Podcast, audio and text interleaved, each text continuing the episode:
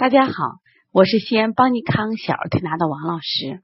我今天想分享的主题是：如果孩子患了线粒肿，不要急着做手术，先试试小儿推拿。这两年我们在做临床中发现啊，患线粒肿和麦粒肿的孩子是越来越多了。这麦粒肿和线粒肿长得特别像，都是我们的眼睑处出现了一个硬块。两者呢很容易混淆，很多家长啊没有专业的这种知识就无法判断。那么只要带到医院，如果大夫呀判断你是线粒肿，都建议去做手术。而且很多家长呢也去做了手术，发现呢做完以后很快呢他又会长出新的这个小疙瘩，那么复发率其实还挺高。那今天呢我想给大家分享的意思是，你不用做手术，通过推拿呢线粒肿也一样会好。那么，在提到线粒肿的时候，我想给大家提一下麦粒肿。那么，麦粒肿和线粒肿它只差一个字，那么但是呢，它两个有根本不同。那么，首先呢，我给大家介绍一下，那么麦粒肿呢，就是我们呃老人们说的针眼儿。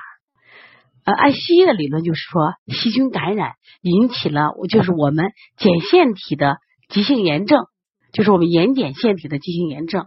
刚开始的时候，它痒，然后痒的逐渐加剧，就会出现水肿、充血、有胀痛和压痛感。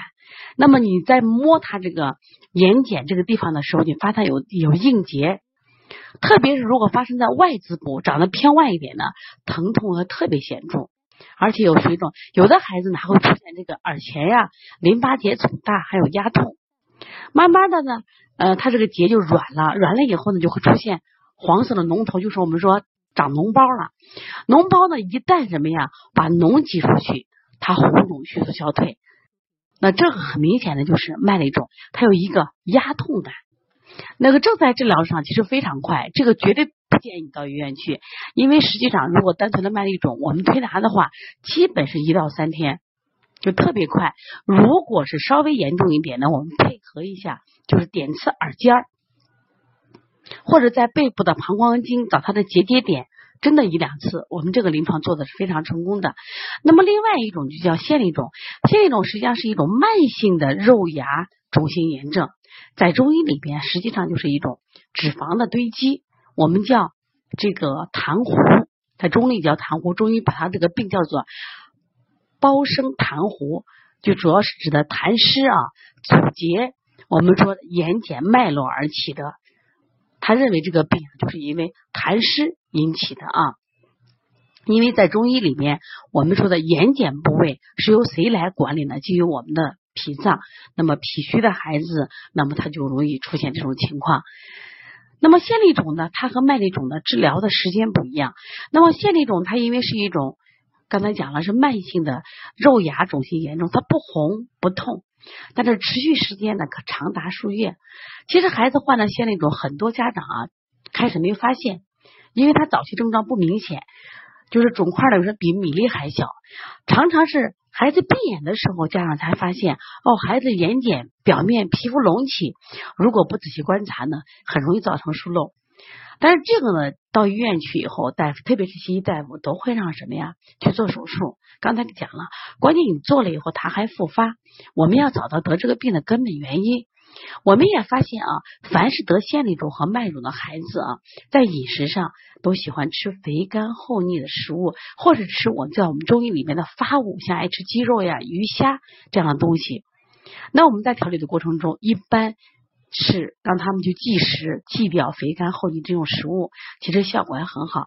那么，其实今天我还想在这里分享的是，虽然线粒肿的调理时间会长一点，但是我发现啊，我们在临床中，线粒肿在这个过程中，它会转化成麦粒肿，就是开始是那种硬疙瘩，不疼不痒，到后期的时候，诶，它也会变成脓包，一变脓包，我们发现脓包脓肿好了以后，它的线肿就小了一块。再发生一次脓包，又小一块，最后都没有了。同时这两天我分享了我们小汤圆儿，汤圆儿呢是我们一个很可爱的调理客户，因为家里是浙江人都特别爱吃这种海鲜，而且专门呢从那个浙江啊，就是空运海鲜过来。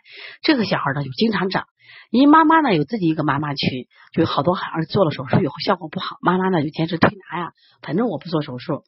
哎。他这个过程就是现在都好了，也不需要做手术，就是通过什么推拿加平常的饮食规避，他的腺粒肿就是一次刚才讲了，转化成什么呀？麦粒肿，哎，再消肿，再。那个、那个、那个那硬块再变小，一次比一次，一次比一次好，非常好啊。那么实际上两个病因病机不同，麦粒肿之所以治得快呢，是因为它是风热外感或者体内是热毒炽盛，只要用清热的方法就可以了。但是腺粒肿呢，它主要是因为痰湿引起的，所以说只要化痰。就可以了啊，清热化痰。所以说两个的推荐思思路不一样啊。麦粒肿的思路呢，主要是疏风清热，我们一般用的清热的手法，像清肺平肝，包括清脾经、下推脊柱、掐揉合谷，包括我们的外感四大手法都是可以用的。但是呢，那治疗腺粒肿呢，主要是以清热化痰的手法。你像我们的清板门、清脾经、清肝经、化痰的小横纹。逆运八卦、四横纹、丰隆穴，效果特别好。说再一次分享这个麦粒肿和腺粒肿，我也希望家长呢都不要着急啊，不要动不动就给孩子吃药，动不动就给孩子做手术。你给孩子一次自愈的机会，给孩子成长的机会。前两天呢，我们小赫赫也是因为这个腺粒肿。他调了第五天的时候啊，也出现了这种麦粒肿的症状。其实我特别开心，妈妈开始不了解呀啊，怎么肿了？这就是好转的迹象。所以说呢，当你孩子患了麦粒肿和腺粒肿的时候，你一定要分得清，分得清这两个啊两个疾病的区别。即使孩子患了心理肿，他的调理时间会长，也希望家长呢能坚持用推拿和适当的方法来做。一定记住，万不得已，轻易不要去做手术，因对毕竟对孩子还是有影响的。